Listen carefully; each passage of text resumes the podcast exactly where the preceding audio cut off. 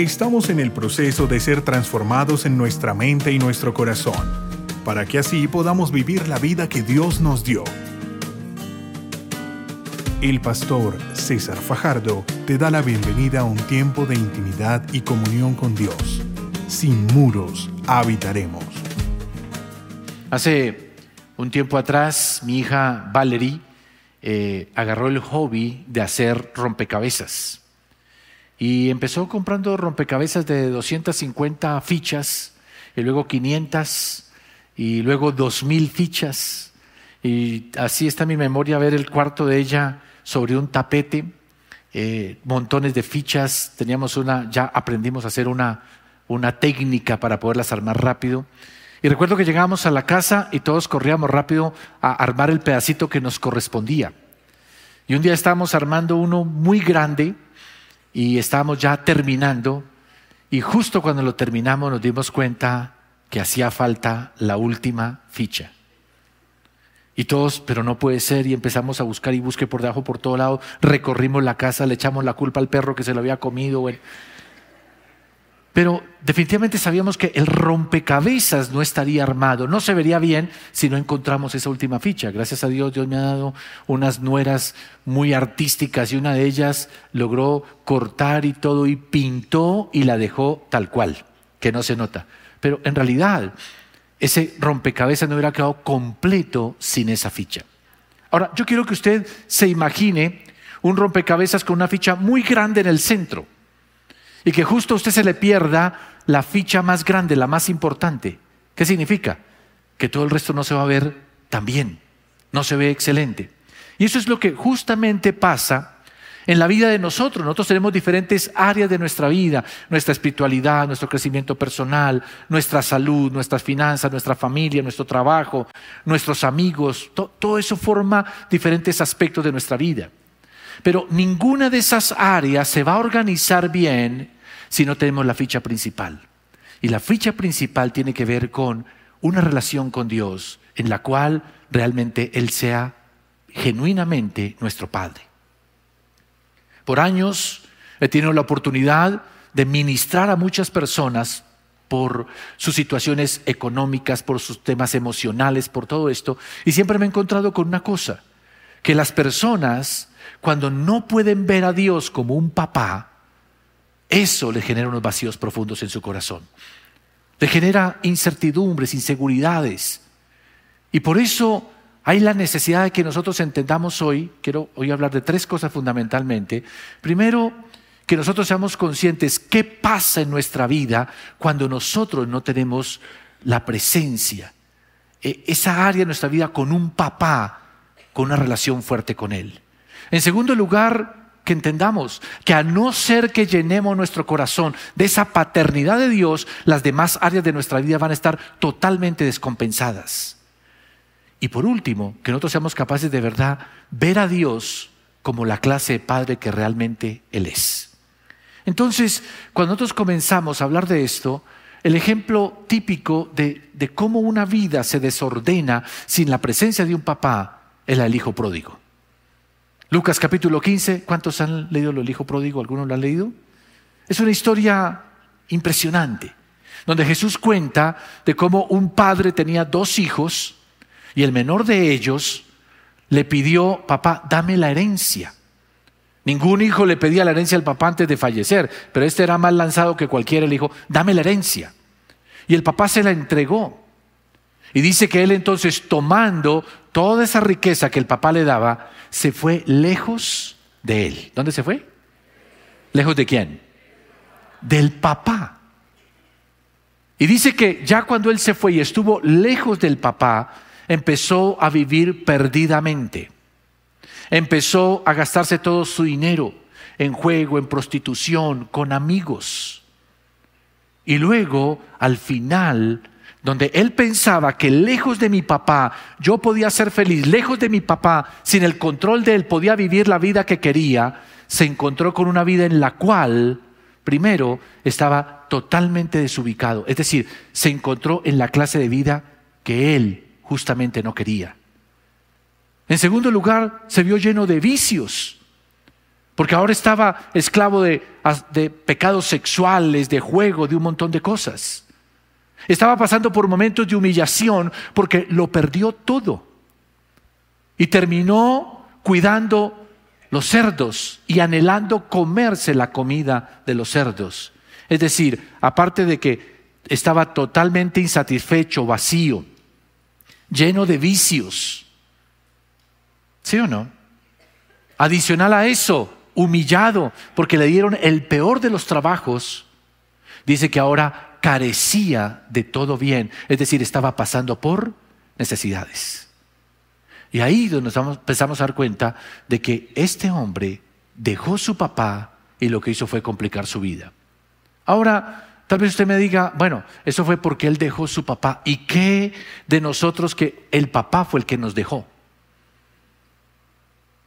¿Qué, qué pasa con eso? Y es, es igual. El tema es que a veces nosotros dejamos a nuestro padre o lo que hemos experimentado, ha experimentado muchas personas es que ya no tienen a su padre o nunca lo conocieron. Y uno encuentra que todas las personas tienen algún tipo de aflicción a nivel emocional, espiritual, porque en realidad sus padres de alguna manera, su papá no pudo llenar sus vacíos. Primero, porque hay la clase de personas que crecen que nunca tuvieron a su papá. Estamos hablando con una persona, nuestros líderes, que él decía que nunca pudo conocer a su papá. Y eso obviamente es un vacío muy grande. Yo lo vi, por ejemplo, con Claudia, mi esposa, cuando Claudia era muy pequeña, su papá falleció y ella creció de alguna manera sin ese papá. Y eso es vacíos, cosas que quedan marcadas en el corazón de uno. Hay otros que han experimentado, tal vez dicen, no, pero yo tengo mi papá. Pero fue un papá que aunque presente, era ausente. ¿Sí o no? Estaba ahí, pero muchas veces no ejerció ese liderazgo, ese consejo, esa dirección, nunca abrazó, nunca mostró amor. Presente, pero de alguna manera ausente. A veces llenos de vicios y un montón de cosas. Y otros que simplemente pueden decirme, no, yo sí tuve un buen papá, pero aún así hubo cosas en las cuales no satisfizo mi vida. ¿Y por qué razón? Porque es que ningún papá humano, por bueno que sea, puede llenar todos nuestros vacíos. ¿Por qué razón? Porque es que ellos también se equivocan. Ellos también fueron creados tal vez en hogares en los cuales no recibieron amor. A veces nosotros juzgamos con severidad a nuestro papá.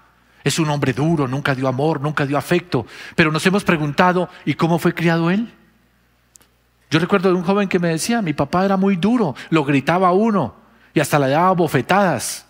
Y yo le pregunté, ¿y cómo fue creado tu papá? Dice, no, pues para él sí más terrible. Mi abuelo lo colgaba de una viga, le ponía humo por debajo y le daba con un, con un rejo hasta hacerle salir sangre. Entonces, padres así, pues difícilmente pueden dar amor. ¿Por qué? Porque nunca lo recibieron. ¿Sí me estoy explicando o no? Ahora, cuando nosotros empezamos a tomar conciencia de cuánto un padre puede marcar nuestra vida, es donde comenzamos a encontrar explicación de por qué somos como somos. Una revista científica eh, de aspectos de psicología y de familia habla de que cuando un padre está ausente o un padre no cumple a cabalidad su rol con un joven o con un hijo, o con una hija, lo primero que pasa en ellos es que crecen como personas que les cuesta enfrentar retos y desafíos nuevos. Es decir, que cuando hay cambios, adaptarse a un cambio, adaptarse en otro lugar, adaptarse a un nuevo trabajo, adaptarse a nuevas amistades, les cuesta un montón. ¿Por qué razón? Porque en el fondo se sienten que no hay un respaldo y genera una cantidad de inseguridades en su vida. Muchas de las personas inseguras, llenas de temor, falta de confianza para enfrentar retos y desafíos, muchas veces la razón por la cual son así es porque no realmente sus padres cumplieron con ese rol de paternidad. Esa revista científica dice que muchos de los jóvenes inclinados a buscar vicios y toda una cantidad de cosas, adicciones, son aquellos que no han tenido una figura paterna. Lo cual significa que hoy muchas de las personas que están en temas de adicción, con confusiones sexuales, con un montón de cosas, la razón primordial es de dónde viene esa relación de padre. Y hay vacíos en ese sentido y les impide realmente vivir una vida plena y andan buscando llenar sus vacíos con juegos, con drogas, con sexo, con un montón de cosas, porque no tuvieron esa figura paterna. Adicional a eso, son personas que les cuestan las relaciones. Como nunca recibieron afecto de un padre, les cuesta expresarlo. Y por eso uno encuentra personas así como que uno las abraza y como que son ahí como un palo. No reciben, no responden. Les cuesta hablar cosas positivas, eh, dar afecto. Y ahora veces uno puede hasta quejarse, no, mi papá es muy duro, mi papá no expresa, mi papá es muy serio. Pero a veces detrás de ese padre así es porque hubo una ausencia de esa paternidad. ¿Me estoy explicando? No me estoy explicando. Y son las personas que miran a ver cómo llenan esos vacíos. Nosotros por años con mi esposa que hemos atendido a tantas personas, mujeres especialmente, hemos encontrado a muchas mujeres pasando de una relación a otra con un hombre, con otro hombre, relaciones sexuales con uno, con otro, y en el fondo ellas que están buscando ese papá, ese amor de papá, que tienen toda una confusión y piensan que es un tema sexual, lo que sea, pero ese vacío está presente. Hoy hombres que uno puede juzgar que son adictos al trabajo y que solo piensan en la plata, en el dinero y apegados a las cosas materiales, a veces la raíz por la cual actúan de esa manera es porque no tuvieron ese papá y ahora buscan llenar ese vacío con una serie de diversiones y consiguiendo dinero y apegándose a las cosas materiales. Hermanos, nos damos cuenta cuán increíble es el vacío que deja en esas áreas de nuestra vida el hecho de que no hayamos tenido la clase de padre que Dios dice que nosotros debemos tener. Cuando yo estaba estudiando en el colegio, la primaria, yo recuerdo que estudié con un, un niño. Este niño era hijo de una señora de muy escasos recursos, muy pobre. Y ella tenía que trabajar y literalmente ese niño se crió en la calle. Todo, el tiempo lo veíamos en la calle y a veces cada uno le daba de comer o alguna cuestión eso, pero todo el mundo, ustedes saben cómo pueden ser niños de crueles cuando ven a un niño por ahí solito, comienzan a burlarse, a menospreciarlo, y yo creo que lo peor que le pasó a él fue cuando entró a estudiar. Porque todos teníamos de alguna manera un papá o una mamá que nos defendía, él no. Entonces todo el mundo se burlaba, le ponían apodos, bueno, yo le puedo decir todos los apodos que tenía ese pobre chino. Pero él fue creciendo. Y el ambiente que fue creciendo cuando entró a la adolescencia era un muchacho muy problemático. Y recuerdo que empezó una vida de mucho vicio, de, consumir alcohol. Y estando en ese círculo de la borrachera, empezó a meterse con grupos delincuenciales. Y se le veía ese afán por conseguir dinero. Tal vez él quería como mostrar que valía como persona, simplemente porque quería demostrar que él valía de alguna manera obviamente metido en un mundo de delincuencia, por allá hizo algo, traicionó a uno de esos señores de la mafia y tiempo después resultó muerto. Cuando la policía fue a recoger el cadáver porque lo encontraron en un río, ah, tirado en un río, le habían cortado la lengua, lo habían torturado y un montón de cosas. Y cuando yo volvía en la película de la vida, de cómo lo vi crecer y todo, siempre fue el niño que no tenía un papá. Y que su vida se fue yendo al abismo de la peor de condiciones porque no tuvo esa clase de familia que Dios habla de un papá, una mamá que brindan afecto, que brindan amor. Ahora, yo sé que usted me va a decir, bueno, pastor, pero no sea tan extremista, yo no he llegado hasta allá. Pero hay personas que están luchando en lo sexual, están luchando con su autoestima, están luchando con temores en sus corazones. Y yo quiero que se hagan la pregunta, ¿no será que en mi corazón hay un vacío de papá que necesito llenar? Porque tal vez su autoestima, su confianza, su seguridad, la paz que usted pueda sentir comience a restaurarse cuando, cuando usted entienda, necesito volver a tener un papá, pero esta vez no puede ser mi Padre terrenal porque Él tal vez no puede llenar todos mis vacíos, pero hay un Padre celestial que puede llenar todos los vacíos de mi corazón. ¿Cuántos creen que ese Padre celestial puede llenar los vacíos de nuestro corazón? Por eso me encanta la historia del hijo pródigo, porque él cayó en ese mundo así, lejos de su papá. En ausencia de su papá, entonces vivió una vida de insatisfacción, una vida de vicio, una vida de humillación, una vida de carencia. Pero yo quiero que vaya conmigo Lucas capítulo 15, voy a leerle del verso 17 al 20, dice, y volviendo en sí, o sea, un día él estaba cuidando los cerdos, queriendo comerse la comida de los cerdos, y mientras estaba en esa condición, dice, volviendo en sí. ¿Cómo dice? Volviendo en sí, dijo, ¿cuántos jornaleros en casa de mi padre tienen abundancia de pan? Y yo aquí perezco de hambre. Me levantaré e iré a mi padre y le diré, Padre, he pecado contra el cielo y contra ti, ya no soy digno de ser llamado tu hijo, hazme como uno de tus jornaleros. Y levantándose, vino a su padre, y cuando aún estaba lejos, lo vio a su padre y movido a misericordia, corrió y se echó sobre su cuello y le besó. Amén y amén. ¿Qué hizo el Padre? ¿Qué hizo el Padre?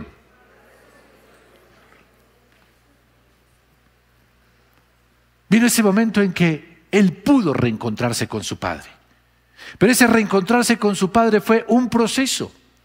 Un proceso comenzando por esa reflexión de decir, yo estoy aquí en la peor de las condiciones. Mientras en la casa de mi padre, los jornaleros, los que trabajan en sus campos, están comiendo bien y están siendo cuidados. Por lo tanto, a ellos les está yendo mejor que lo que me va a mí lejos de mi papá.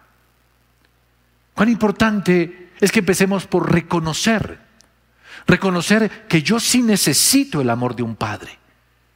Por eso cuando la Biblia habla de que Cristo fue a la cruz del Calvario, murió por nosotros, no fue solamente para salvarnos de la condenación eterna, no fue solamente para limpiarnos de nuestros pecados, habla también de reconciliarnos con el Padre. Y dice la palabra específicamente para ser una familia donde ahora nosotros somos hijos de Dios. Por lo tanto, debemos empezar a tomar conciencia que mi vida, como lo hablaba en el rompecabezas del principio, nunca va a estar completa. Donde yo simplemente vea, ah, sí, Dios me salvó y tengo la vida eterna. O no, Dios perdonó todo mi pasado sucio del cual me avergüenzo, ya lo borró. Eso es bueno. Pero no es todo lo que Dios nos está ofreciendo. Dios está llevándonos a una dimensión en la que nos está diciendo, yo soy tu salvador, yo soy tu sanador, yo soy tu proveedor. Pero quiero que entiendas, yo también soy tu papá. Soy tu papá. Por eso es tan emocionante cuando uno encuentra en la palabra la expresión Abba Padre. Porque es una, una, una, una, expresión de confianza con la cual nosotros podemos llamar a Dios. Pero déjeme decirle, muchas personas no experimentan confianza, tranquilidad, paz en su vida. ¿Por qué? Porque Dios no es su papá. Es el Salvador, es el Redentor, el proveedor, todo eso, menos su papá. Y eso yo se lo puedo decir por experiencia. Por muchos años yo viví en la vida cristiana. Era un líder y enseñaba y yo sentía que Dios era mi Salvador, me ayudaba y todo esto. Pero a mí me costaba decirle a Dios papá. Y mi vida en realidad comenzó a tener una percepción distinta de las cosas, una paz interior superior cuando cuando yo pude ver a Dios como mi papá. Eso pone en orden muchas cosas de nuestra vida. Hoy muchos jóvenes con problemas sexuales y todo eso tienen un vacío de papá y están buscando en otros hombres llenar esos vacíos. Cuando en realidad lo que necesitan es encontrarse por medio de Jesucristo con ese Padre eterno.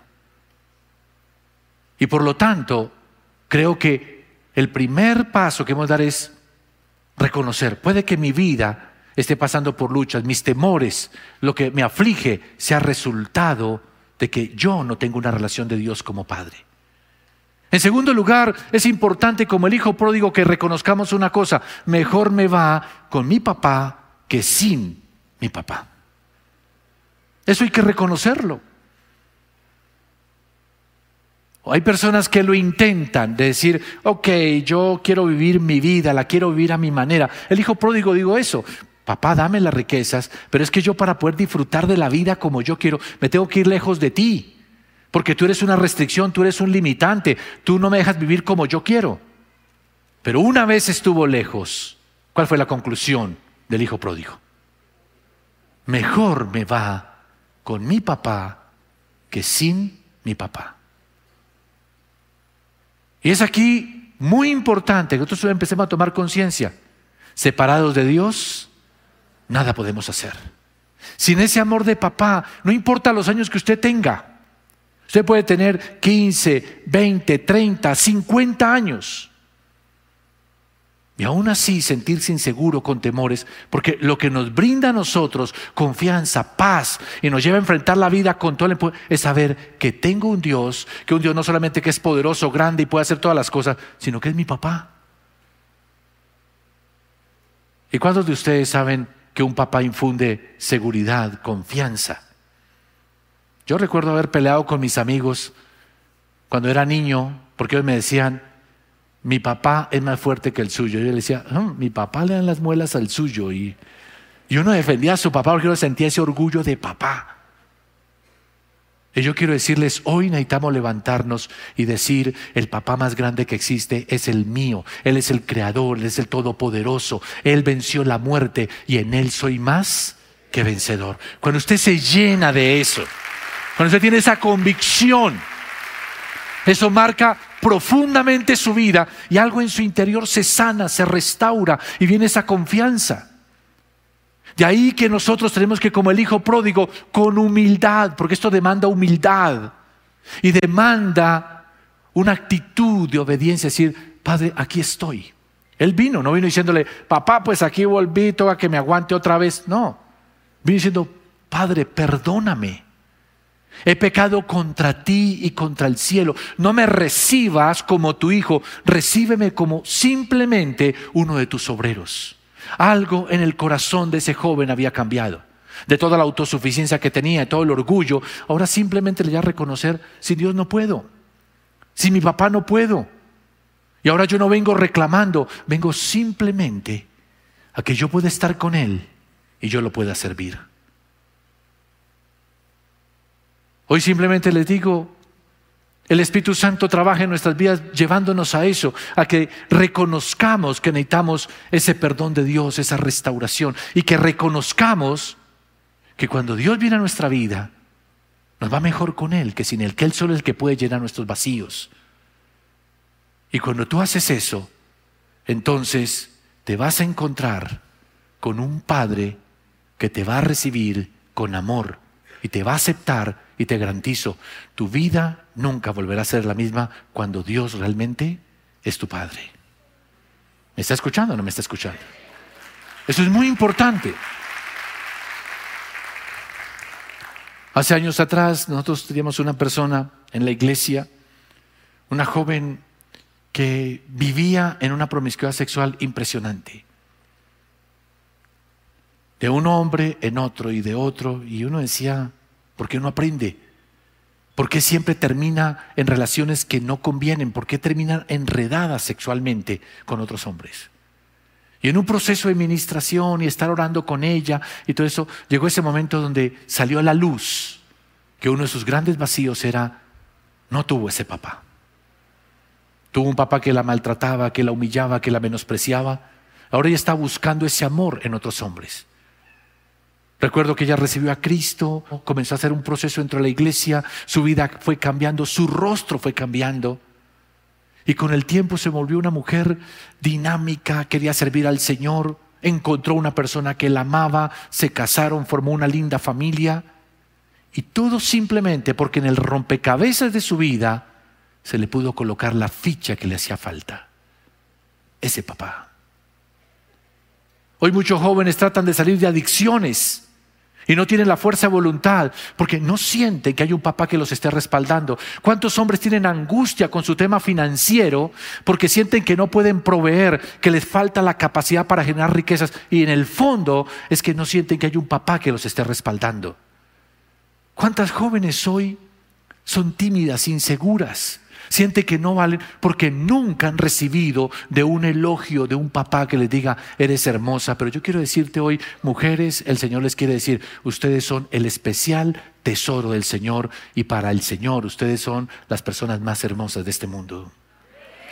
Para el Señor, no importa lo que digan los demás, pero eso es lo que se consigue cuando tú vienes al Señor. Y para eso hay que dar el paso de, Señor, yo quiero conocerte a ti. Ya te conozco como mi Salvador, te conozco como mi Redentor, te conozco como mi Sanador. Necesito conocerte como mi papá. Y es emocionante porque cuando vienes al Señor con esa actitud humilde, reconociendo que lo necesitas, le dices, Señor, no soy digno de ser llamado hijo, pero por medio de Cristo yo puedo ser perdonado, puedo ser hecho hijo de Dios. Automáticamente te vas a encontrar con ese padre. A mí esa escena siempre me ha conmovido. Imaginarme ver al hijo harapiento, sucio, oliendo a marrano. Sí, porque eso dice la palabra que venía así. Yo me lo imagino flaco, hambriento, con su ropa sucia, y dice que el padre lo vio a lo lejos. A mí siempre la imagen de un papá, tal vez parado en la puerta, todos los días mirando, ¿dónde andará mi hijo? Y el día que lo vio, y lo vio venir de la peor condición, ese padre dice, salió corriendo. Wow, eso es. Y yo me imagino ese abrazo. Y dice que todo eso lo hizo el Padre movido a qué? A compasión. O sea, algo se le revuelve adentro al Señor cuando Él ve a sus hijos en esas condiciones de orfandad, en esas condiciones donde no tienen un padre, donde pueden estar viniendo a la iglesia y aún así no ven a Dios como papá. Entonces tienen vacíos, temores, pero el Señor cuando los ve que vienen a Él buscando a su papá, no buscando el que da milagros, no buscando el que da finanzas, sino buscando un papá. Eso lo mueve a compasión. Te vas a encontrar con un Dios que siente compasión por ti. Que algo se le mueve en sus entrañas y dice, este es mi hijo, esta es mi hija, viene buscándome. Y te garantizo una cosa, no vas a alcanzar a llegar a Él cuando Él va a salir corriendo y te va a abrazar y te va a dar la bienvenida. Te vas a encontrar con un padre que automáticamente va a comenzar a organizar tu vida. Me encanta esa parte, donde dice que lo abraza, lo recibe, el, hijo le echa el discurso que ha preparado, Padre, no me recibas como un hijo tuyo, soy como un obrero, yo pequé contra ti, por favor, perdóname. Y el padre rápido entra a organizar la vida. Ok, vienes como hijo, listo. Tráigame ropita limpia, me lo lavan, me lo cepillan, me lo peinan, me le quitan toda esa mugrera que tiene encima Démele un vestido nuevo, colóqueme en un anillo, colóquele sandalias. Dios comienza a poner en orden tu vida. Cuando tú te acercas a Él, yo no sé cómo esté su vida. Y tal vez usted anda buscando la solución aquí, allá. Y tal vez lo que necesitas es encontrarte con Dios como papá. Y una vez tú lo ves como padre, Él comienza a organizarte. ¿Por qué? Porque Dios quiere limpiarnos. Y tú tal vez has buscado esa limpieza, ese perdón y no lo has hallado porque no has vuelto a Él como papá. Pero te aseguro, te encuentras con el Señor como papá y muchas cosas en tu mente, en tu corazón, a tu alrededor, se van a empezar a poner en orden. ¿Me escuchó o no me escuchó?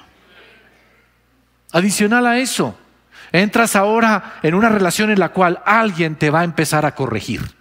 Porque ¿cuántos saben que necesitamos corrección? ¿Sí o no? Necesitamos que alguien enderece nuestra... Y se merece un aplauso el Señor por eso, por enderezar nuestra vida. Dice Hebreos capítulo 12, 5, 11, ahí para que usted entienda qué es un papá. Dice, y habéis ya olvidado la exhortación que como a hijos se os dirige, diciendo, Hijo mío, no menosprecies la disciplina del Señor, ni desmayes cuando eres reprendido por Él, porque el Señor al que ama disciplina y azota a todo aquel que recibe por hijo. Si soportáis la disciplina eh, de aquellos que no son como hijos, ¿Qué hijo es aquel a quien el padre no disciplina? Pero si os deja sin disciplina, de la cual todos han sido partícipes, entonces sois bastardos, no hijos. Por otra parte, tuvimos a nuestros padres terrenales que nos disciplinaban y los venerábamos. ¿Por qué no obedeceremos mucho mejor al, que, al Padre de los Espíritus y viviremos?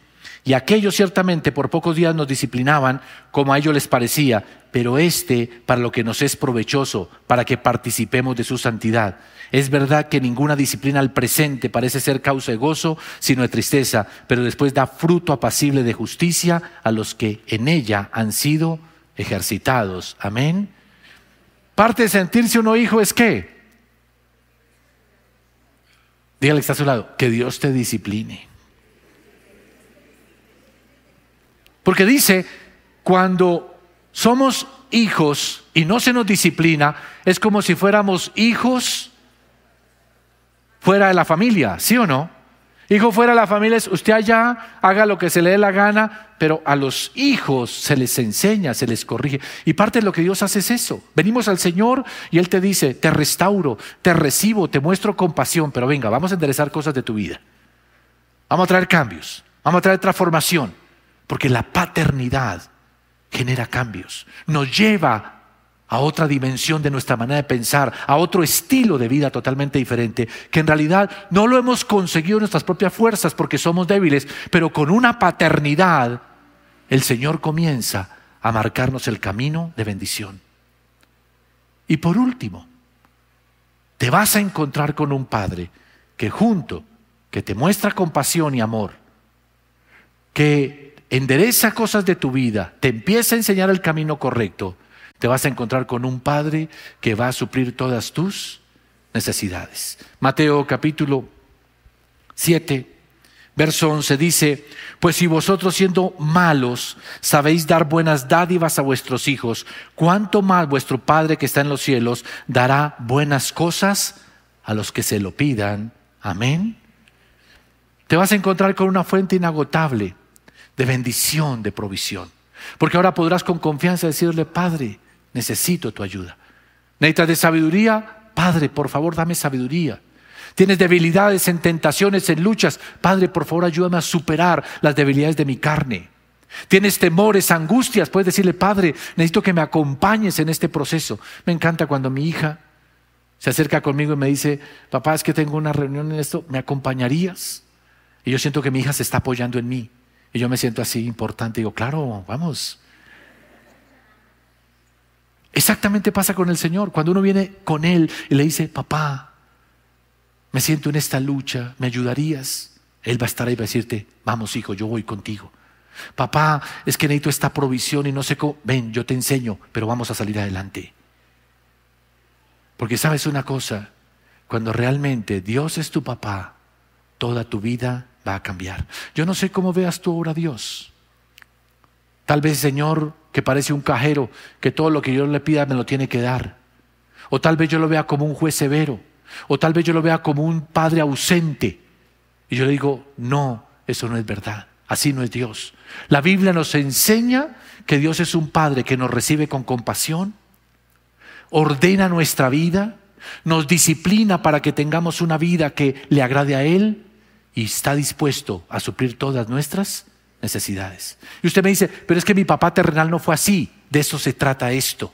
De que tú saques la imagen de papá que tal vez te haya dejado tu padre terrenal. Me abandonó, no estuvo conmigo, era severo, muy duro. Saca eso de tu mente y coloca ahora en tu mente, hay un Padre en los cielos que es compasivo, que muestra amor, que puede ordenar mi vida, que me puede enseñar el camino correcto, que está dispuesto a suplir mis necesidades. Y la pongas en tu mente y di, a este Padre quiero ir a Él le, quiero reconocer que sin Él nada puedo hacer. Con humildad me quiero acercar a decirle, Señor, recíbeme. Y simplemente por la fe, recíbelo y recíbelo como tu papá. Porque Él va a mostrarte amor, va a mostrarte el camino correcto, te va a ayudar a cambiar y va a suplir todo lo que tú necesites. Y el pueblo de Dios dice, incline su rostro, cierre sus ojos. Vamos a hablar con el Señor. Padre, doy gracias por este día, por esa presencia tuya en medio de nosotros. Y cuán hermoso saber que Cristo fue a la cruz del Calvario y murió y derramó su sangre para darnos perdón, para darnos limpieza, vida eterna. Llevó en la cruz del Calvario nuestra enfermedad, nuestra maldición. Todo eso, gracias Señor por eso. Pero creo que el mensaje más importante del sacrificio de Cristo es que por medio de Cristo el Padre se estaba reconciliando con sus hijos. Que antes éramos extraños, éramos ajenos a esa paternidad, pero que ahora por medio de Cristo hay una puerta abierta para entrar en una relación con Dios que va más allá de Salvador, más allá de sanador, más allá de proveedor, y es la de papá. Y es poder comprender que tal vez muchas de nuestras luchas, vacíos en nuestro corazón, es porque nunca te hemos visto como un papá. No tenemos una relación contigo de papá. Y que por lo tanto, hasta el día de hoy, aún siendo cristianos, seguimos siendo hijos pródigos. Porque hemos estado lejos de esa relación contigo, de un padre con un hijo. Pero que hoy queremos reconocer que tal vez muchos de nuestros temores vacíos es porque no te estoy viendo como papá.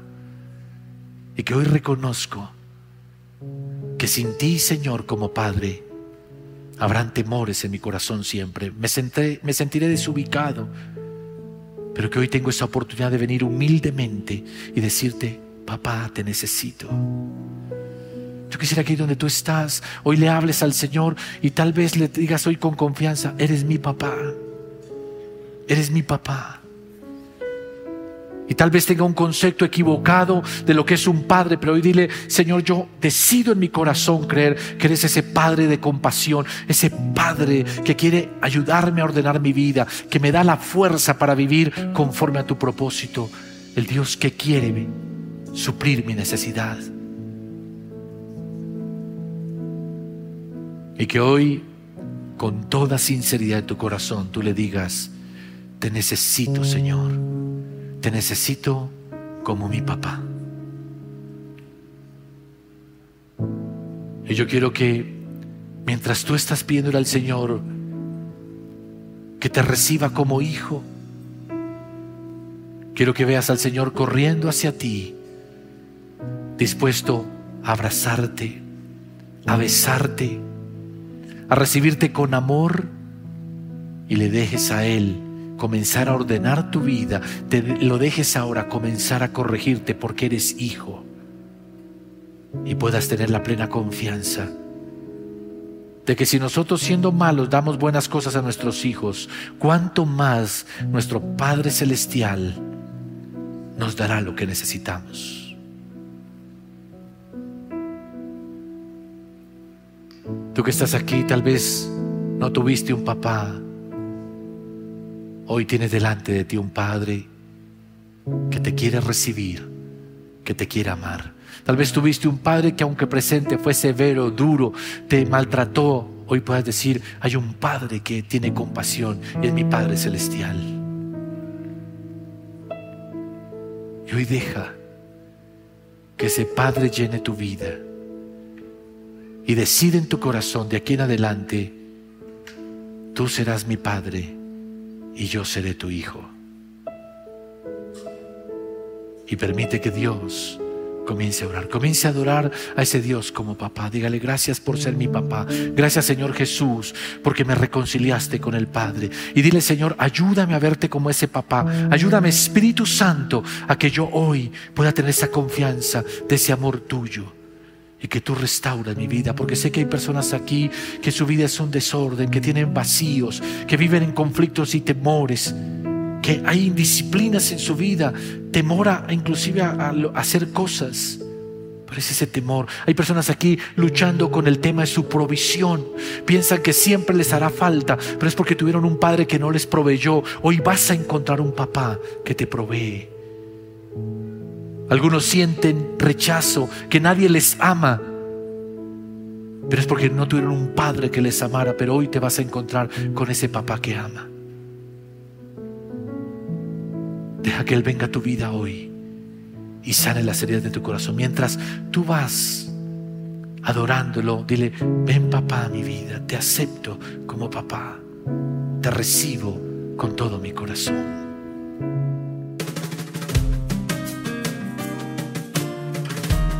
Si deseas conocer más sobre nuestro ministerio, ingresa a sinmuros.org y recuerda seguir a César Fajardo en Instagram y Twitter como arroba César Fajardo SM.